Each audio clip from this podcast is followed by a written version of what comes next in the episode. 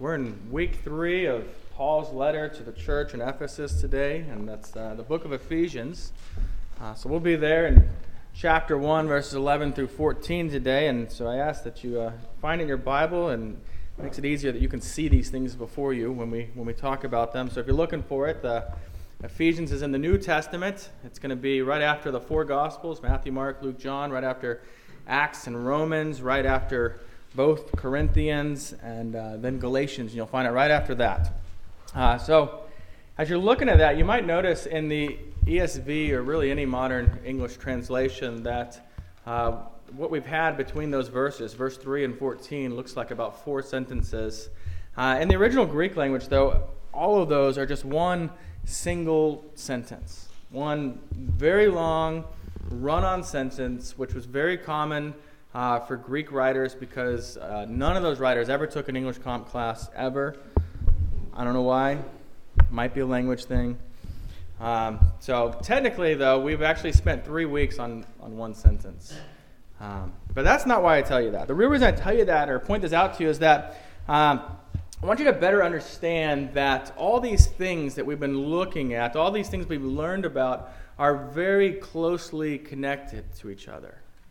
Uh, they, they speak to the greatness of who God is. They speak to the depth of his love for his people. Uh, it speaks to his love, you know, love that began long before the world existed. And as we're going to see today, love that carries us forward or this way, whatever way is forward for you, uh, into eternity, into the future. And, and when we're going to acquire full possession of this inheritance that God has promised uh, that we receive as, as, God has adopted us into his family as his children. So uh, we're going to read starting in verse 11. We're just going to read these four verses uh, of this wonderful passage. So Ephesians 1, uh, chapter 1, verse 11. In him we have obtained an inheritance, having been predestined according to the purpose of him who works all things according to the counsel of his will and so that we who were the first to hope in Christ might be to the praise of his glory. In him, you also, when you heard the word of truth, the gospel of your salvation, and believed in him, were sealed with the promised Holy Spirit, who is the guarantee of our inheritance until we acquire possession of it, to the praise of his glory. The grass withers and the flower fades. Let's pray.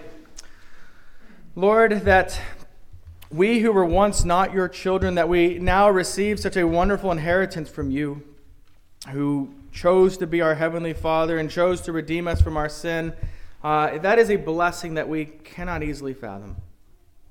But we wish to live to the praise of your glory. And so this morning, my prayer is that you make us to understand the depths and the certainty of salvation and of our eternal belonging in your kingdom and in your home your home, which is now our home. May our hearts and our minds be brought to focus this morning, and may our love of you, our triune God, expand this morning. Amen. So, again, despite this being one Greek sentence uh, in our passage today, it's very easy to, to divide it up into a couple of sections. Our, our portion today, you can see in two sentences, and and each section is very clear because one, uh, they both begin with the phrase in him, and they both end with the phrase to the praise of his glory.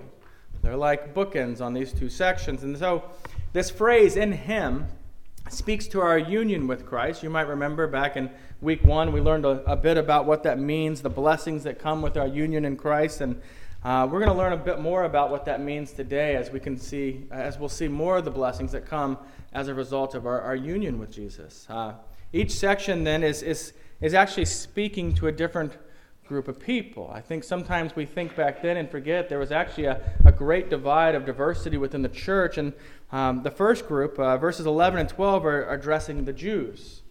And that's why you, you might notice there that Paul includes himself in the saying. He says, We, in him, we have obtained an inheritance. And then in verse 13 and 14, Paul is addressing the Gentile believers.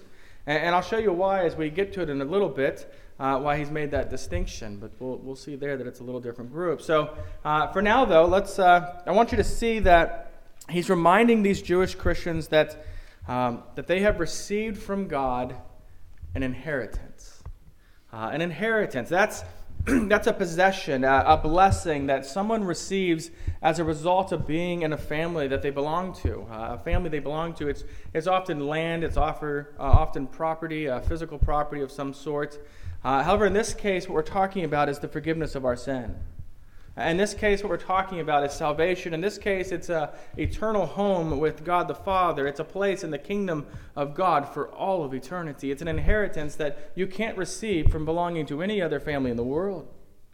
And so he goes on again to remind them that it was God's purpose, God's will to predestine him, to give them faith in Jesus long before he created the world. And, uh, and, and this is given to us, not, not just to wonder about, but it's given as a comforting truth that God works all things according to the, the counsel of his will. That's what we see here in this passage.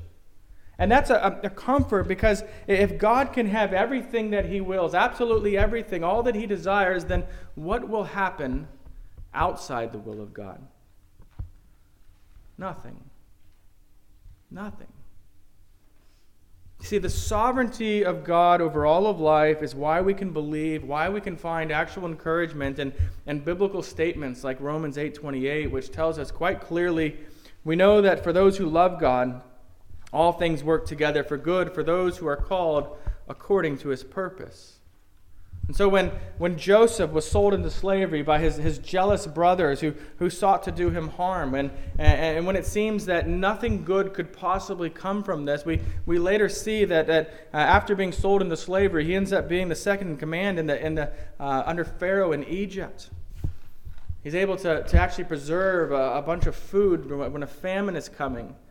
And, and for that reason, God was able to actually save not only uh, that nation, but his, his family as well. You see, God was working in everything that happened. It was all working according to God's purpose. And Joseph actually acknowledges this a few times. Uh, at one point later, when his brothers are there before him in Genesis 45, verse 8, he says, So it was not you who sent me here, but God he has made me a father to Pharaoh, the Lord of all his house, the ruler over all the land of Egypt. And then uh, again in Genesis 50, verse 20, Joseph has, adds, You meant evil against me, but God meant it for good to bring about that many people should be kept alive as they are today. You see, that kind of thing Joseph couldn't have known at the time, right? What, what's happening? What good can come from this? And yet, God was working even in, in the details of that event for something larger. And, and you know, there is a, a reason that you are alive. You might not even think about that often, but there is a reason that you are actually alive. There is a reason that you live in Manhattan. I know many of you that are here temporarily wonder about that, right? Uh, but there is a, a, reason that you're married to the person you're married to. There's a, a reason that uh, you're going through the trial in your life that you're going through. And there's a reason that, that the plan that, that you had this week didn't pan out the way you thought it was going to pan out.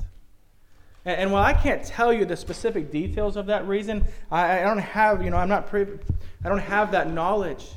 I, I can tell you that um, I can say with absolute confidence that there is a, a wider purpose for your life, that there's a reason for your salvation. And, and what we see here in this text is said so clearly it's for the praise of God's glory. For the praise of God's glory. And we're going to come back to that statement a little bit uh, because, again, we see it twice in this passage. Now, I want to spend the rest of our time in this, the second portion, um, just considering it where it begins in verse 13 uh, those words that you see in him, also, you also. Uh, and so the first section, as we said, was talking, uh, speaking to the Jews specifically, who, who were the first to receive the gospel. Remember? When they went and they proclaimed the gospel, they went first to the Jews and then to the Gentiles.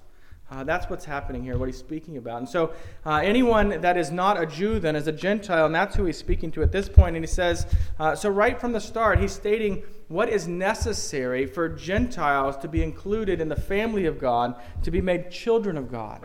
Because that's a big question for them, right? The Jews are wondering, how much of our Jewish stuff do they need to do? And, and what do we see is the answer here? You know, they, what does it say here? You know, do they have to wear, what would Jesus do, bracelets? They even make those anymore? Um, you know, they have to memorize a, a, few Chris Tomlin songs to, to prove that they're in the family of God. Is, is, is it that they have to read all of Calvin's Institutes or the Westminster Confession, right? Something a little closer to home now. Uh, no, you know, see, the Apostle Paul is very clear that they were made children of God. They were included in the family of God the same way that the Jews here were. If you look at verse 13, and, you'll see it here, they were made children of God when they heard the word of truth, the gospel of your salvation, and believed in him. You see, both Jew and Gentile come to Jesus by faith, by hearing and believing the word of truth which is really just a phrase that means the gospel. It's a, a gracious blessing to be able to hear the truth, not the words merely spoken, but, but to really hear and understand what the gospel means for you. Because, uh, you know, the gospel not only must be proclaimed, uh, and the gospel not only must be heard, but the gospel must be trusted. It must be believed. That, uh, you know, it is, it is for us, um, must be trusted for us to be rendered redeemed. Uh, think about it. Absolutely everyone actually responds to the gospel. Uh, we, we use that phrase, did they respond? Well, everyone responds to the gospel. Uh, you know, as a, a, teenager, I attended this, this midweek uh, youth group, and uh, some of my friends invited me to, and uh, it was a, evangelistic by its very nature. It was called Search, as in uh, telling the, the students, you know, go search for people that need to hear the gospel and bring them. And that's how I ended up there. And, and week after week, I, I, heard a very explicit gospel presentation. You know, the, the youth pastor then uh, would explain that we're all sinners, that uh, our sin has earned us the wrath of God. And he'd explain that when you die, that is exactly what you will get the wrath of God that you have earned uh, unless you believe and trust in Jesus Christ by faith uh, and very explicit. And week after week, as he would proclaim this gospel, uh, I'd hear some version of that. And, and the only thing that would actually go through my mind is when will this guy stop talking so I can go talk to those cute girls again? Week after week. I was a, I was a very deep teenager. Um, and, and so at the heart, though, what, what you're seeing there is this, this response, and the response was absolute indifference. Um, it, it's not that I didn't respond, I just didn't respond with, with any real care. Um, like we said, everyone responds to the gospel in some way. Some, some people respond to the gospel with, with anger. It, it made them, makes them angry, you know. It makes them angry that anyone would ever call them a, a sinner, maybe. Or it makes them angry that anyone would believe this when it can't be proven uh, in some scientific method. Or it makes them angry because, you know, in their life they have, they have had a front row seat to watch some Christian act so hypocritical that now when they hear this gospel, it, it just makes them angry. Others respond with a, a sort of relativism, right? Uh, that's great for you. I'm, I'm happy that Jesus makes you happy. That's wonderful. But you know, there's a bunch of other things that will accomplish the exact same you know, result. You know, Islam's good for people too, and, and Hinduism and Mormonism. Uh, whatever it is you, you desire. You know, this sort of all roads lead to Rome. There, there's no real truth kind of response, and so I won't really engage you with this. You see, while everyone who hears the gospel responds to the gospel in one way or another, there is only one saving response to the gospel. And that's to believe in the Lord Jesus Christ as the only Savior for our sins. That's that's the unity that we have as, as Christians, right? That's why we can have a, a thousand different interests and a thousand different things that really intrigue us and we find important, and yet we come around this one central idea that, that there is no hope outside of Christ.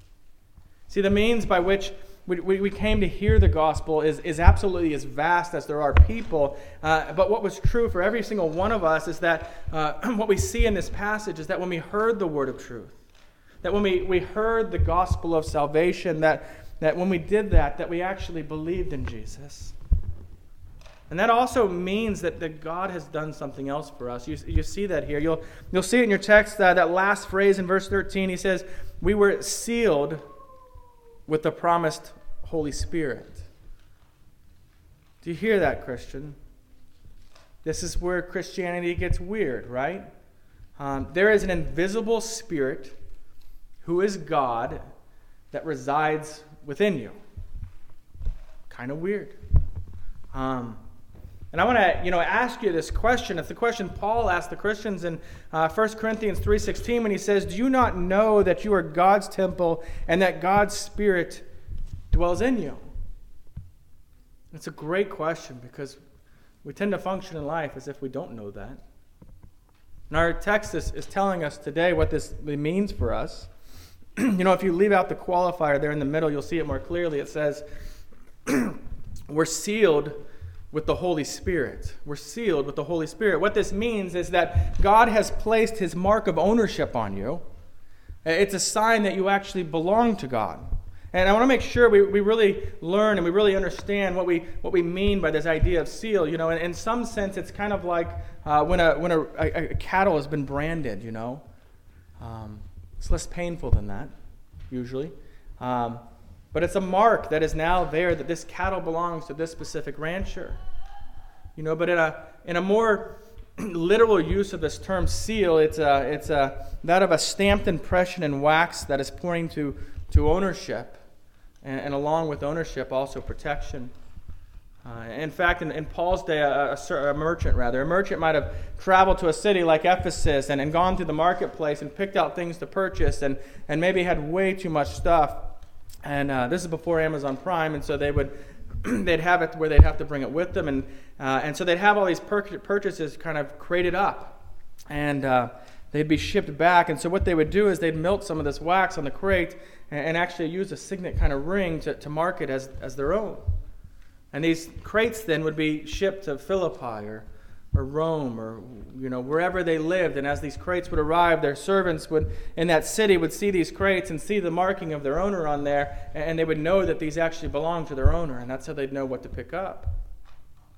And I, I love this illustration. I find it beautiful and comforting because it's easy to see that you know each of us are going to die at some point and, and, and when we arrive on that distant shore um, he'll know you are his when you hear this, brother and sister, he will know you are his, his uh, because you have God's signet ring on you as one who belongs to him, of one of his possessions that have been purchased at a great price, a huge price, the price of his own son upon the cross. So now I, I expect, if you're anything like me, um, you're most familiar with this idea of, of a, a, seal in regards to when wax is dripped on a, an envelope and then the, the ring is pushed down and squished and it it looks so great. You know, it's the kind of thing that you kind of wish you could do with all your letters. Um, you know, by a king or an authority of some way. And I, I love it when two things that I've been studying in a week actually come together, and that absolutely happened this week. Uh, in our Thursday night small group, we've been studying the book of Esther. And in the book of Esther, there is a, a king. He's not a good king, he's not a good man.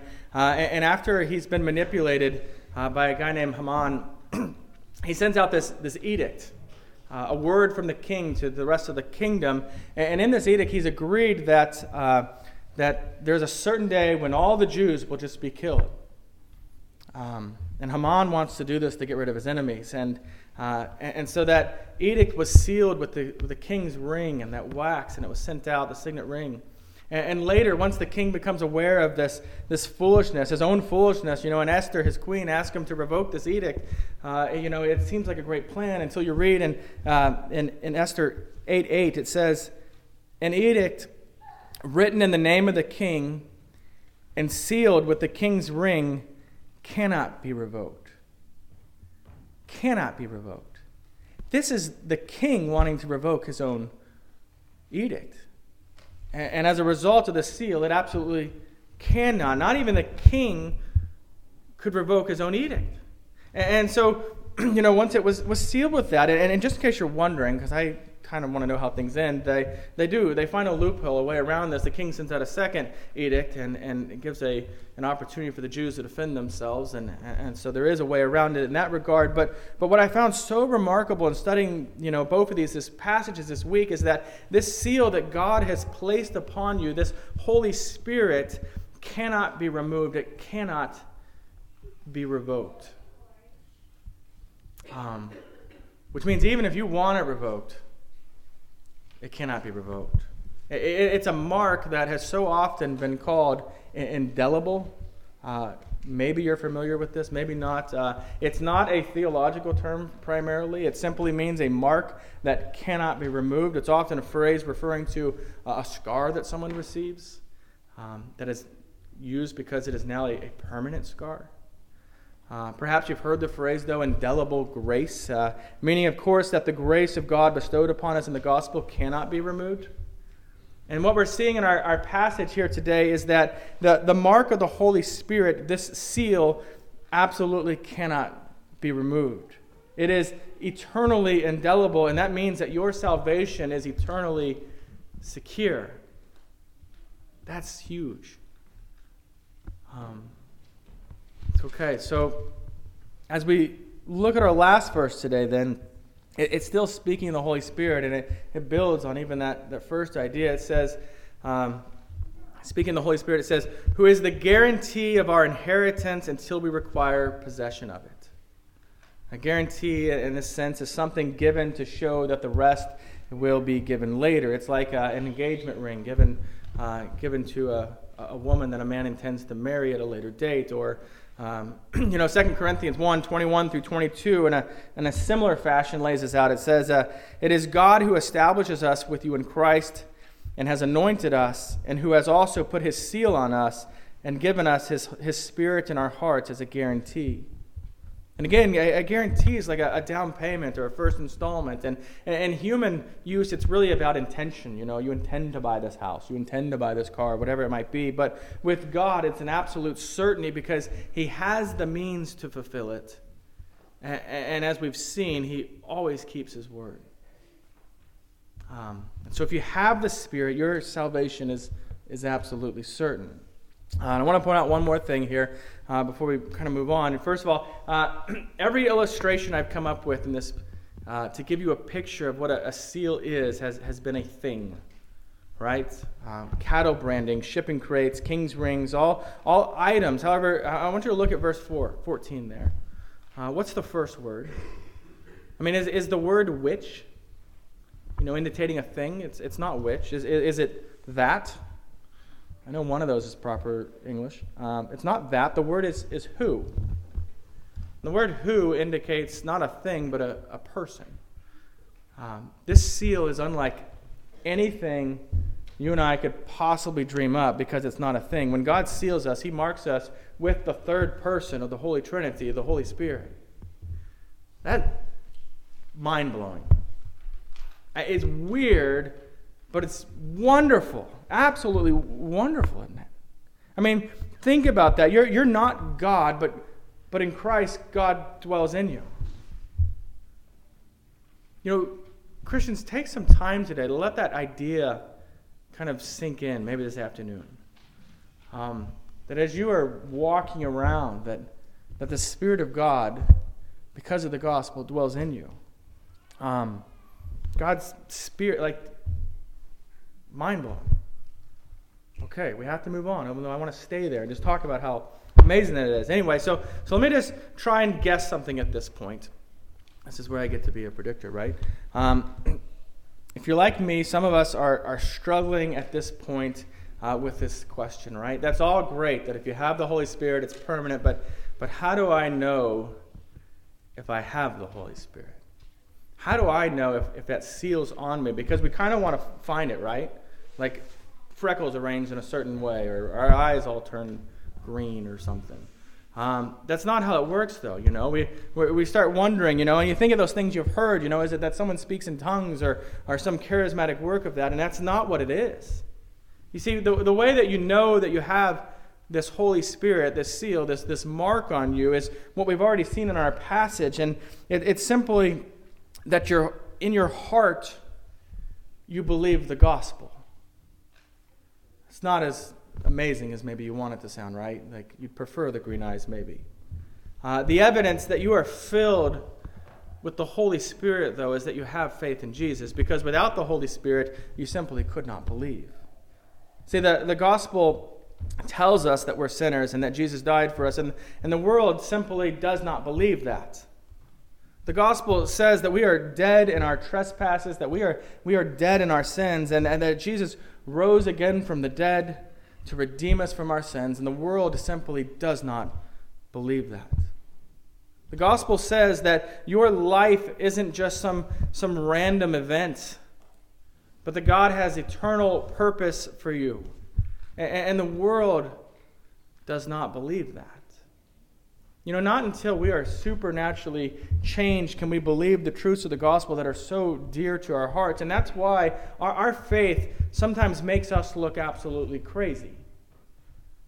I'm, I'm not the only one who finds yourself in that situation sometimes, right? You know, uh, uh, any of you go to the, the Christmas tree lighting at Blue Earth Plaza this uh, the Friday after Thanksgiving? Uh, okay, we're the only ones there apparently.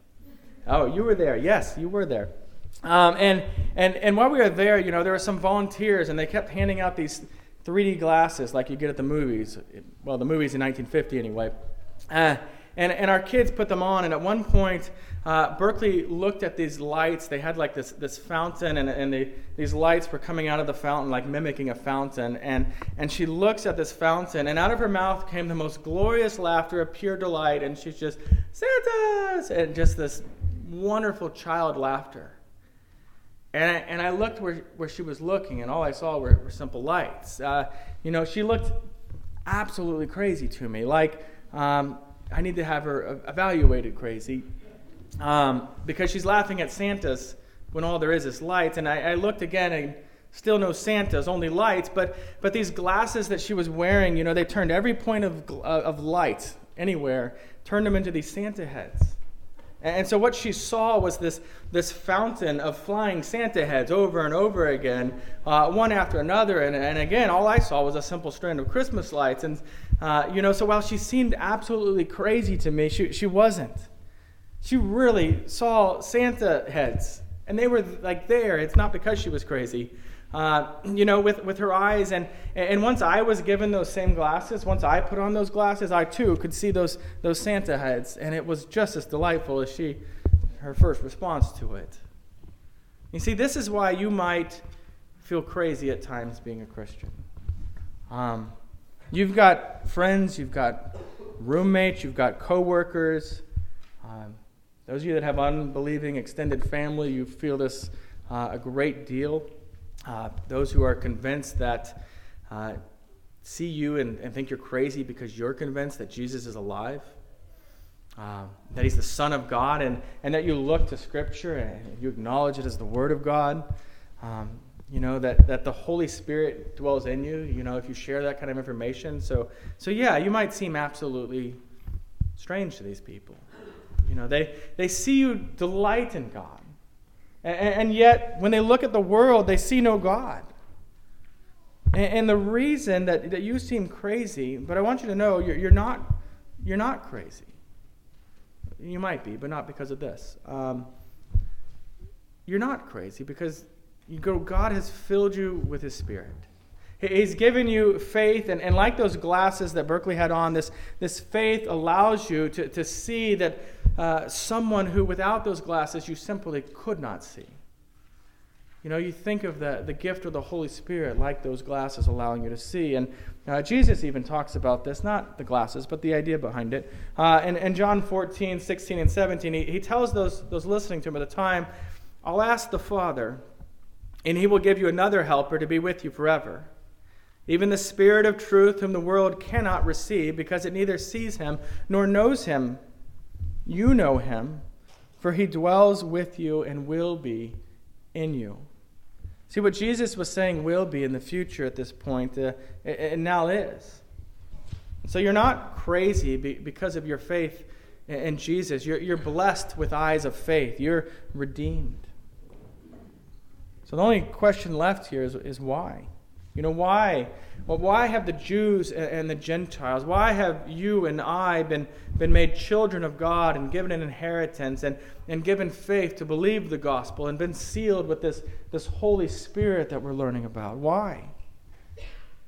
Well, I'll give you a rhyme for it. I rarely give you rhymes. It's the, the purpose so nice that Paul states it twice. That's your only rhyme. Um, It's there in the text, clear as day. Verses 12 and 14, he does it for to the praise of his glory. You see, these, these early Christians whom Paul is writing to, these early Christians understood that uh, the reason that God has placed them on earth, the reason that they existed was to worship God to give glory to God, to give praise to God, and that's absolutely true, true for us today. Uh, and that's very different than our cultural anthem uh, of our day me, me, me. You see, the larger passage that we've been looking at here for three weeks now uh, has proven over and over and over again that, that God does love us deeply, that God has loved us eternally, that God has loved us sacrificially. And yet, here we see that his love for us is part of a bigger picture, a bigger purpose, purpose and, and, and that is for the praise of his glory. When we, when we really grasp that, um, that our lives are about the glory of God, that it is just incredibly freeing. Incredibly freeing because this frees us from self promotion on social media and it frees us from, from seeking to build our own little kingdoms constructed of other people's opinions about us. And you know, it, it leads us to turn from ourselves, to be others oriented in our friendships uh, and in our service to others, and, and to do it all for the glory of God's name, which means you don't care if you get credit anymore. All right, so let's, let's bring this to a close. I know we got tacos before too long. Um, so, what God is, is teaching us here is that, that all of life is about doxology. Do you know what that word doxology means. It's not one we throw around during the week very often. It's, uh, it is in your bulletin every week. Um, you know, grab your bulletin, open up to the back flap. You'll see this. you see that big word there, doxology. Um, it's the last thing that we sing together every week as the service ends, and it's called the doxology. It's from these, these two Greek words. The first one, doxa, uh, which means glory, and the second one, logos or logos, depending upon who you ask, and it means a word or it means to speak. And so, in short, it's a verbal expression of praise to God, doxology. And many churches sing it immediately after the offering. Uh, that's an absolutely appropriate place to do so as we are thanking God for the financial blessings that, that come from the Lord. But, but we intentionally, when we are laying out this liturgy, even before our first, long before our first service, actually, um, we put it at this point in the service, right as the last thing, so that it is the last thing corporately on our lips as a gathering of people to worship our Lord, uh, just before we walk out these doors, so that we'll be mindful to look for ways um, that God is worthy to be praised in all of life. And when we, when we leave today, I want you to, to pay special attention to those. It's one of those things that has the danger of becoming rote because we do it week in and week out. But hear the words, think about what we're singing here. You know, pay special attention to just the, the God centered uh, and praise focused words that we sing in this. These words are reminding us that every blessing that we have comes from God. And it's a call for, for everyone, even the host it mentions there, the angels, uh, that we be praising God. And of course, it ends with, with praise to our triune God, the Father, the Son, and the Holy Spirit. You see, the Lord has, has done great things for, for all who call upon his name and who have been sealed by the promise of his Holy Spirit, and we rest in, in his finished work. Um, let us pray.